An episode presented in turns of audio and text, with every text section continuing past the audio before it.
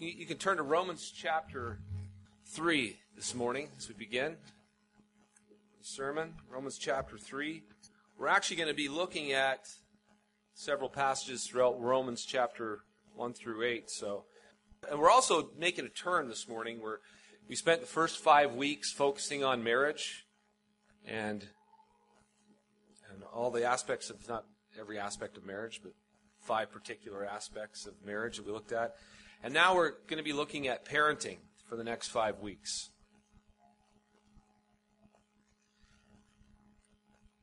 Before we begin, let's pray. Father, we are so thankful and grateful that we have your word and that you have in it revealed your beloved Son, the Lord Jesus Christ. And in him we have life and have it to the fullest. And in him all that we need for life and godliness is found. And we know that as we seek to parent, we're in tremendous need, tremendous help. Because, Father, you know what we're like. You know how frail and how goofy we are at times. And, Father, I ask that you would be merciful to us and, and teach us, instruct us, and make us like you. For we ask it in Christ. Amen. Do you know if you ever want to ruin your kids, all you have to do is become a Pharisee. That's it. Write that down in your notes. How to ruin your kids. Become a Pharisee. Because Pharisees, they love to appear before everyone as perfect. Pharisees love the praise of men. Pharisees heap massive burdens on people and children and that they themselves can't keep. Pharisees are nice on the outside and horrible on the inside. Or you could say nice outside the home, horrible inside the home. And here's the thing our kids can smell a Pharisee from a mile away. And you want to know the only cure? The only cure for becoming a Pharisee? The gospel. That's it. And you know why? You want to know why it's so tempting to push the gospel to the side in our parenting and then act like Pharisees? You know why that's so tempting? Because we are afraid. We fear. We're afraid of our, that our children will go to the dark side and try out things they shouldn't unless they see us as these perfect beings who on the outside try to put everything together. And we shelter them from anything that might tempt them. And we get all, all nasty over other people's sins. Because in doing that, we're operating out of fear. We're afraid they might go there. And it's our pathetic attempt at pushing them toward righteousness. We're, we're certain that this will make them go towards righteousness and hoping that they will refuse the evil because of this. You know the problem? It doesn't help out one bit. It doesn't help. It doesn't deal with the issue. It actually gives them the impression that you live in a fairy tale world while they know in their own hearts a world of temptation, struggle, sin, and darkness. Because sin isn't out there. Do you know where sin is? Right here. And as long as we push it out there and in here, in our home, everything is just nice and we've got it buckled down and right. Well, at least that's what we're going to show the world when we step outside. And as long as the world continues to sin in really horrendous ways and we point fingers at it and hiss, and we could say, yes, that's the evil. We think in doing this that we are shielding them somehow from sin, as if the sin were out there. And they know it's in here. They sense the temptation. They know the struggle. They know the darkness even within. One thing we don't want our children to do is think that we somehow skip through the daisies with a smug smile on our face, acting like everything's all right. They need to know that we sin. They need to know that we're tempted. They need to know that we fail. They need to know that we're lazy at times. They need to know that we struggle. They need to know that we hurt. And they, they need to know that we're weak. Our kids need to see where the real power is found. And it's not found in putting on a facade. It's not, pa- it's not found in acting and looking like you have it all together. But aren't we tempted to do that? Man, that's a, that's a huge temptation. They need to know that God knows them in their sin. They need to know that God, even in, in spite of their sin, God's, God loves them and has a remedy for them.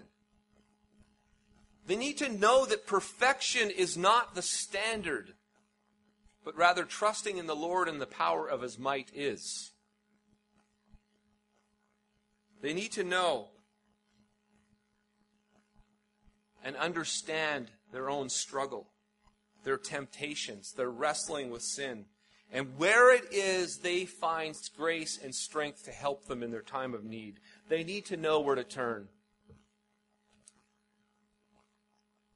So the question is how do we do this? How do we parent with the gospel? Well, the very first thing we have to understand is this is that you have to be straight up about sin. Because if sin isn't set in its proper context and we don't understand it, there's no way we are going to help our children or parent well at all. In Romans, in the first three chapters, it reveals this compelling argument that Paul puts forward, bringing both Jews and Gentiles, both under condemnation, under sin. Romans chapter 3, verse 9. Look at verse 9 through 12. It says, For we have already charged that all, both Jews and Greeks, are what? Are under sin. That all, you know, and when the Bible uses Jews and Greeks, you know what category of people that is? That's everyone in the world. Because Jews are Jews and, and Greeks are Gentiles, or everybody else. And all are under sin. As it is written, none is righteous, no, not one. No one understands, no one seeks for God. All have turned aside. Together they become worthless, and no one does good, not even one. And then if you jump down to verse 23, he concludes by saying, for all have sinned and fall short of the glory of God. So not one of us, no one is without sin. And what we deserve because of our sin, what, what do we deserve? God's wrath. And do we, where do we discover this? Where he talks about this. Turn back to Romans chapter 2. Romans chapter 2, starting at verse 5. It says, Because of your hard and impenitent heart, you are storing up wrath for yourself on the day of wrath when God's righteous judgment will be revealed. He will render to each one according to his works. To those who by patience and well doing seek for glory and honor and immortality, he will give eternal life. But for those who are self seeking and do not obey the truth, but obey unrighteousness, there will be wrath and fury. There will be tribulation and distress for every human being who does evil, the, fir- the Jew first and also the Greek. But glory and honor and peace for everyone who does good, the Jew first and also the Greek, for God shows no partiality. So, what is he saying? Here's the wrath and the judgment that awaits who? Well, apparently, all those unrighteous bad people. But eternal life awaits who? All these good people. That's kind of what he's setting up, right? So everyone who's done wrong, all the bad people, as he said there, will be suffer his wrath and judgment. Well, according to this this particular verse, who has hope? Who does he give hope to? The good people, those who do good, right? But wait a second. Wait, wait, wait. What did we just read? There's a problem. There's a dilemma here. We just learned that no one's righteous, no, not one. No one does good, and no one seeks after God. All have sinned and fallen short of the glory of God. Now, what does that mean? How do we conclude? That means that every single person now, according to his logic, is under the wrath and judgment of God. Because in fact, there's no one who does good. Not one. And that is Paul's point. That's where he wants to bring us to. That's what he wants to understand about sin. He wants us to come to the place where we realize what is being said here. We're supposed you know what's supposed to happen when we understand sin properly? We understand its relationship to God properly? We're supposed to go, wow, that includes me. We're supposed to understand that I deserve, what my sin deserves, is the wrath and judgment of God. And we as parents, we need to come to that place, and our children need to come to that place. We all need to read Romans 2, 5 through 10 and let it sink in and realize that he isn't talking about those bad sinners out there. He's trying to come to the place where every single person understands and realizes, I deserve the wrath and judgment of God because of my sin. And that's what sin deserves. Apart from God's grace, what are we? We're filthy rags. We're rotten sinners who deserve the eternal wrath of God. And that's a, that's a fundamental lesson. That's something we all have to understand. We have to come to the place where we, we see our sin and understand it. Understand what it deserves. And it's essential that we teach our children this. Because you know, we are by nature self righteous. We love to self justify. We love to, we loved like Adam, like our father. What did our father do? He ran and he hid, and then he covered his nakedness, his shame, his guilt. And what do we like to do? Run, hide, and cover.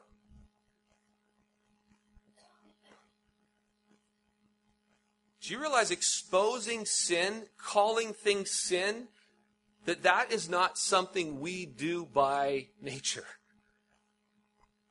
We hate it.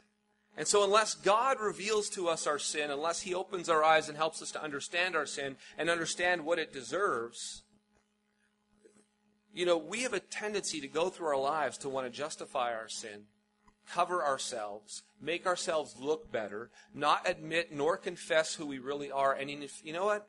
A lot of people can't stand, they hate the fact that God would judge them for that.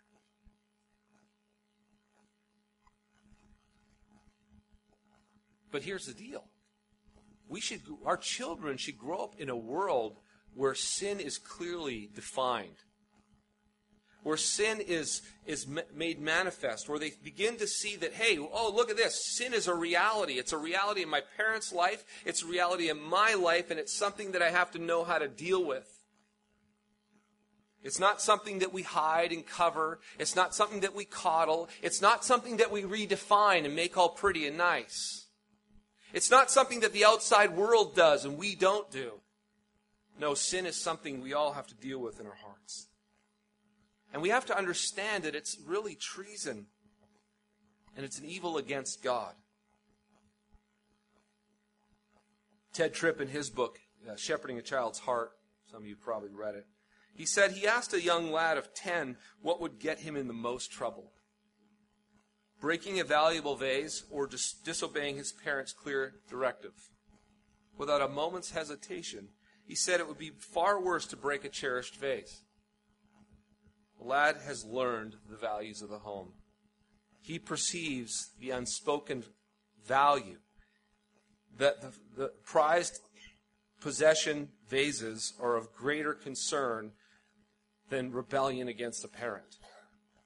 And what's happening in that environment is sin has be, is being redefined. It's being defined according to um, human perspective, not according to God's word. Because in God's word, disobeying parents, dishonoring and disobeying parents is a serious sin. And I don't find anywhere where accidents are sins. Yet what's our tendency to do? We'll go freaking out about the vase and let disobedience go all day long. And so then we go and we teach. And okay, now we put on our teacher hat. Let's go teach them about God and sin. And so what we do is then we begin to talk to them about sin in our lives and everything. There's a disconnect. Sin has to be sin and has to be clearly defined by what God calls sin.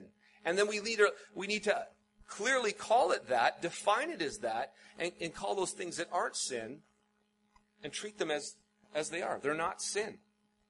So, what do we do with sin, and how do we handle sin? And what do we do with accidents and handle accidents? Depending on how we treat that, we're communicating and teaching and training our children values in life and what it is sin is and what it is you do with sin. And there's something else we have to be careful of is making excuses for their sin. We shouldn't tell others that Johnny is tired and missed his nap and that's why he's so crazy. No, Johnny is a sinner. And Johnny is self willed and rebellious. But if we say that, and our children, as our children get older, they're hearing, hmm, so that's what that is. That's merely a biological. Well, no, it, it comes out. It really, the, the, the monster starts to manifest itself in particular ways that we don't like because it's in public. And when the monster reveals himself, we want, what do we want to do? We instantly want to pull an Adam. Cover it. Excuse it. Call it something different. No, it's, it's really, this is my child, and in my child, the child is connected to the father Adam, and they act a lot like me, and they act a lot like others, except that they pick bad times and places to manifest it. And so we do this all the time, though. Whether, you know, we, we make an excuse for why it is they're acting the way they're acting. Because we don't like the shame.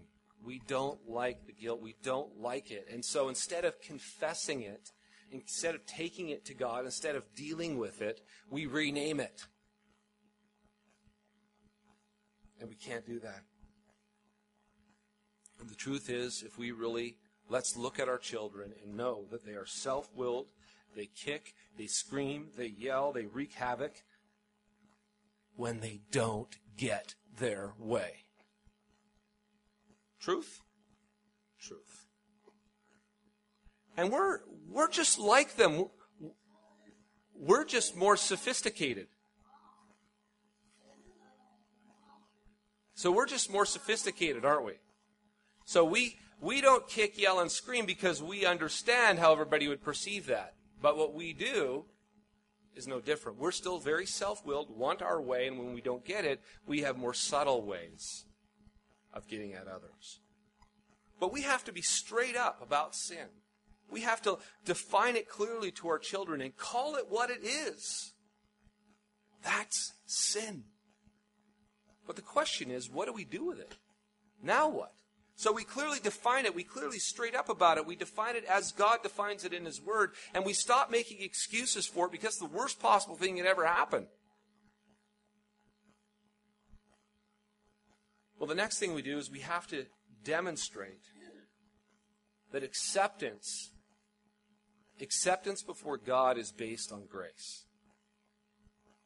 And here's where Paul turns in Romans chapter 3.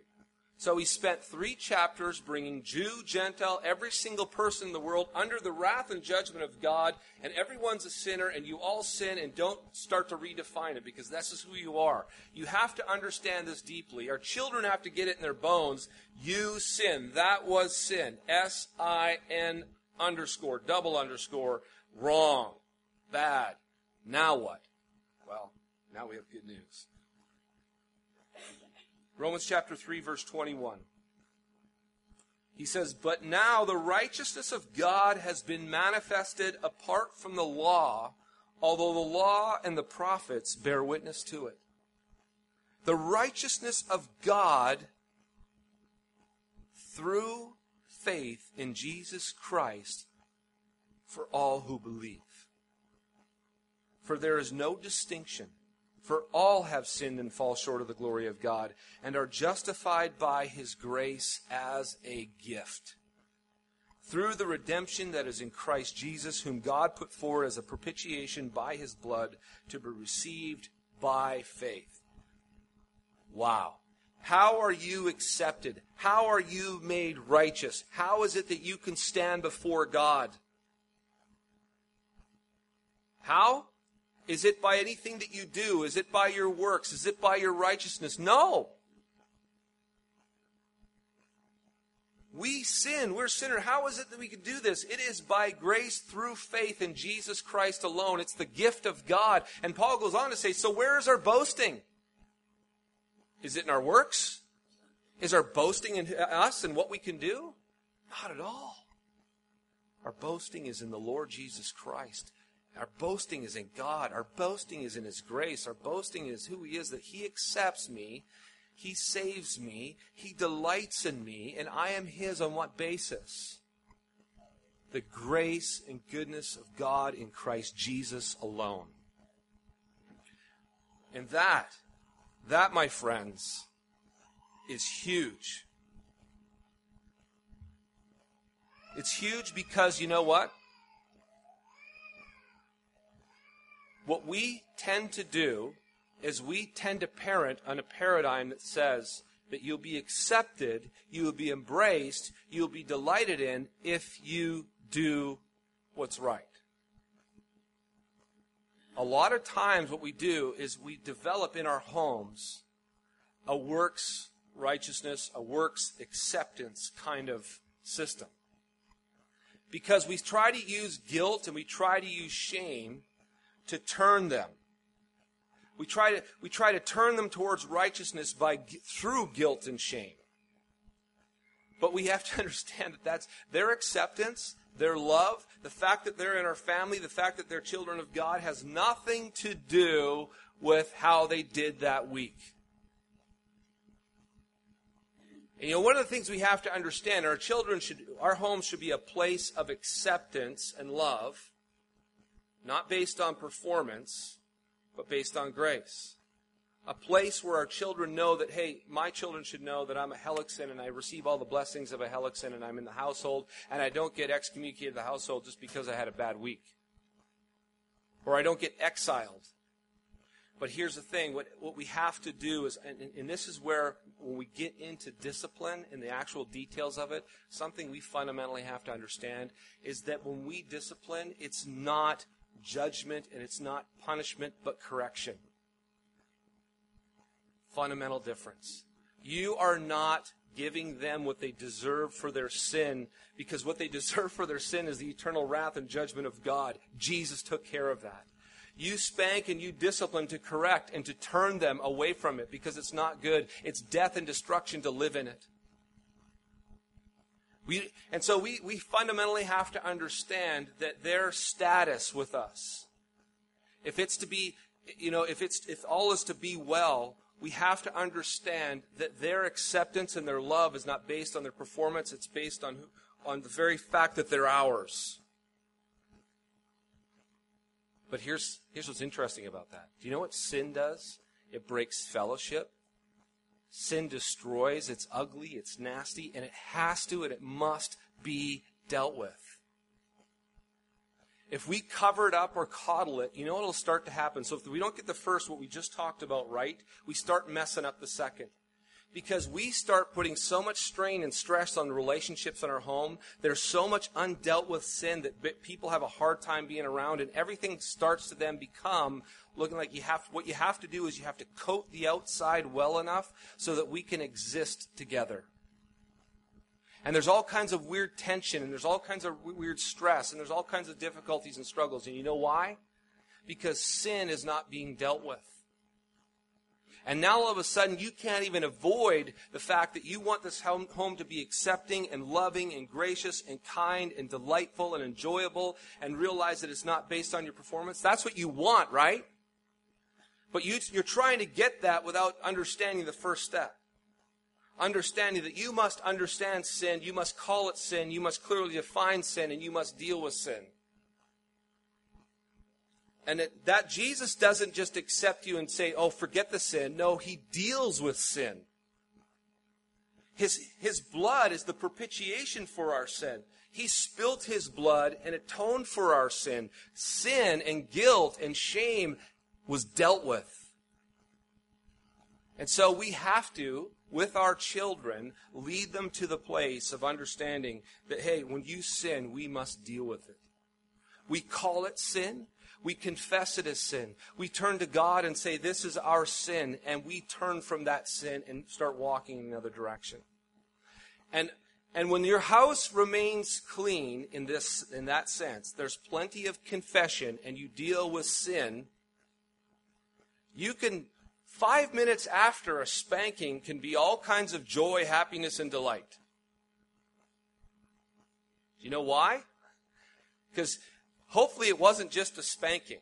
Hopefully, in the process, they call it sin, they define it as sin, they confess it as sin, they turn to God, and, and then they realize in Christ Jesus they have full acceptance, and away you go. It's done, it's dealt with, and we move on.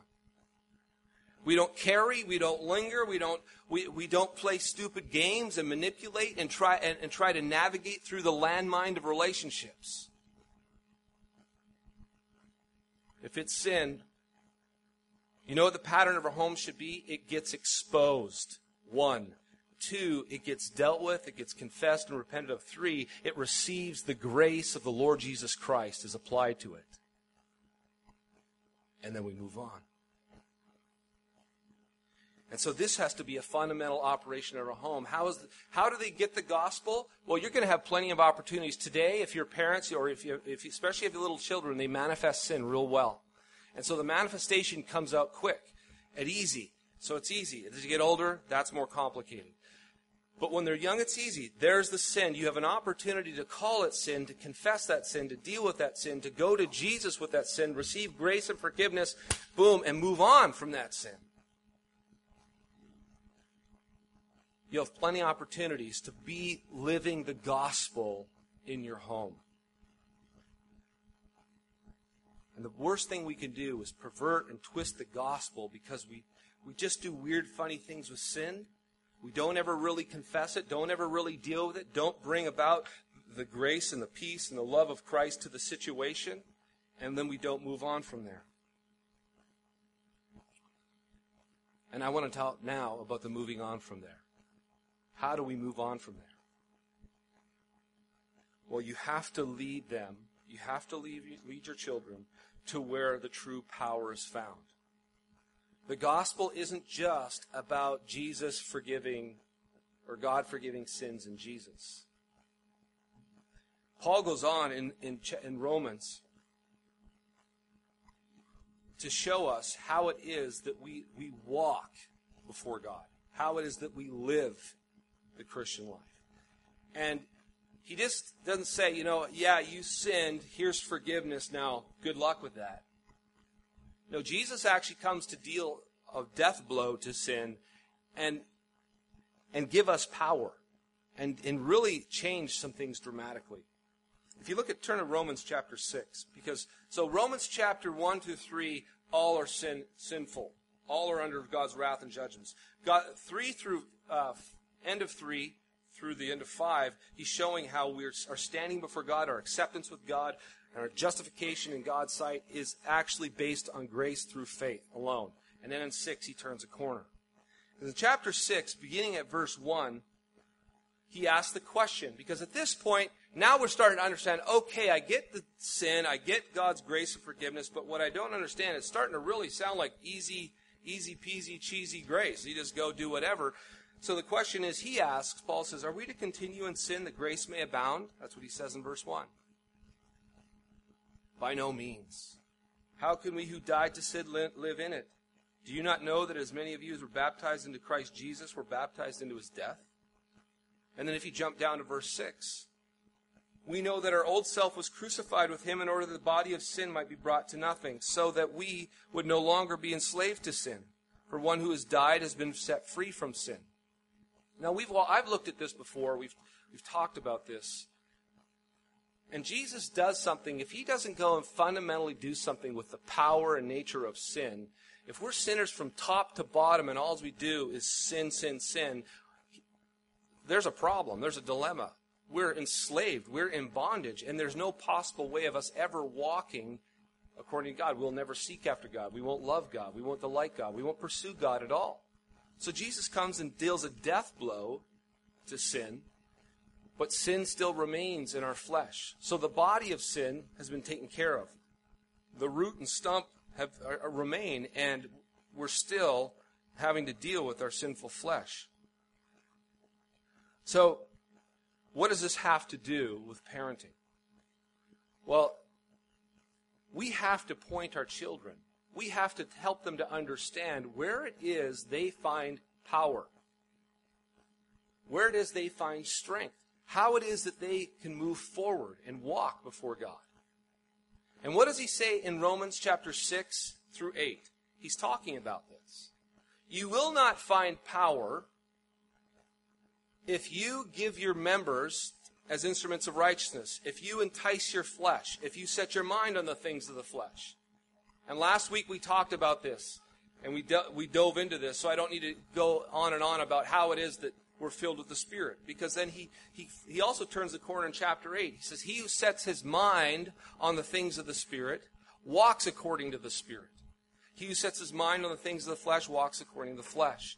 So, what this means for our children is that we shouldn't just call sin sin, deal with it, and have them forgiven and cleansed and know their position in Christ is good and, and move forward. The moving forward part also, they need to grow in their understanding, as all of us do, of how it is we walk in the power of the Spirit.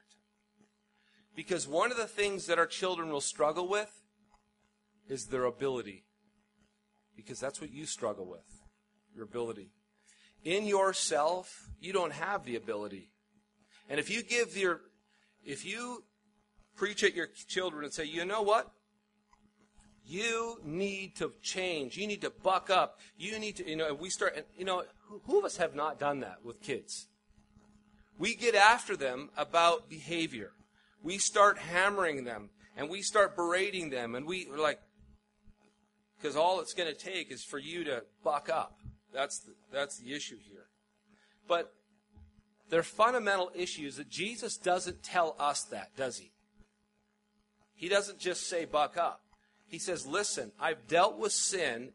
Now this is how you're to deal with sin, and this is how you're to walk in the Spirit. Jesus pours out his Spirit to strengthen us, to empower us so that we might live. As parents, are you looking for shortcuts? Of course you are. Are you looking to get your children to the place where you want them to be, nice and tight and obedient? Well, there are some tricks and things that we're going to talk about. With young kids, you can get obedience. You can get outward performance. You can get them doing things. You can say jump and have them jump. If you want to know how to get them say jump, they jump. If you want to say sit and they sit. If you want to say be quiet, be quiet. You want to say if if you want to get them there, you can. There are all kinds of tools and tricks to do that kind of thing. But that's different than walking in the fullness of the Spirit. That's different than walking by the Spirit. And we have to, we have to not just train our children in the way they should go behaviorally, but we have to show them where the true power and resources are found. They need to know what it means to be strengthened, to be filled with the Spirit, to set their mind on the things of the Spirit, they need to know that, you know, relationships, people, reading, listening, the things they put in their lives are very, very important. The heroes they have in their lives are very important. The channels, the things that come into their lives and, and what affects them are very important because it's feed, either feeding their flesh or feeding the spirit.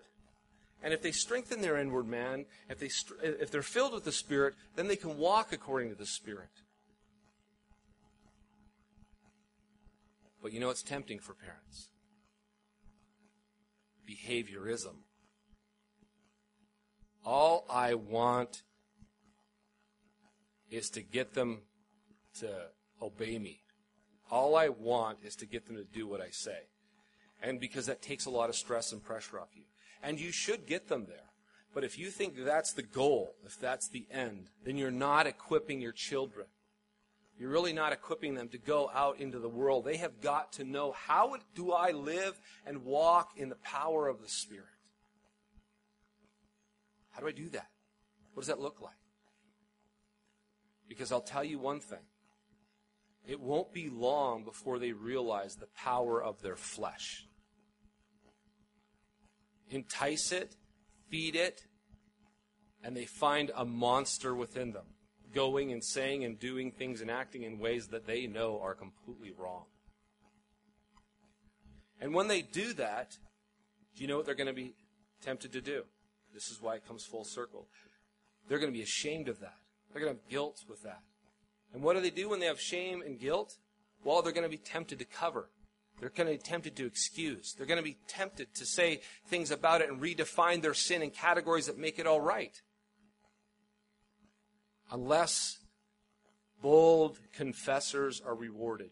Unless the pattern of the home is one where we call sin sin, we define sin, and we confess sin, and we deal with sin unless they know that God will accept them, that God in Christ Jesus, for nothing that they've done or nothing that they will do, their acceptance and their, and their delight, God's delight in them, has nothing to do with them, but everything to do with Jesus. If they would just turn to God, confess their sin to Him, turn from it.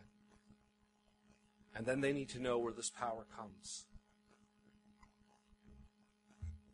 And if you do that, parents, if you, if you live in, Goth, in Romans chapter 1 through Romans chapter 8, and you understand those dynamics even within your own home, and you understand them from the parenting, you'll be parenting according to the gospel.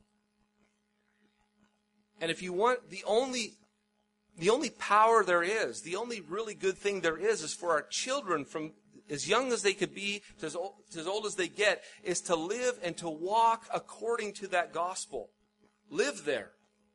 You got a parent there. You gotta, you gotta have this be the paradigm of your home. Define sin, realize acceptance before God is based on Christ alone, and know that the, how they walk in the Christian life is by the power of the Spirit. Get that into your bones, get that into your children's bones, and you will see gospel fruit in their lives. Amen. Father, we're thankful and grateful that we are in Christ Jesus. We thank you that you've given to us and loved us in Christ, and you accept us not on the basis of anything we've done, but on the basis of what Christ has done. Make us bold confessors as parents. Teach our children to be bold confessors. Help us to understand that you accept us in Christ, not on the basis of anything we've done. And Father, may we walk and live according to the Spirit, not according to our flesh, for we ask it in Christ. Amen.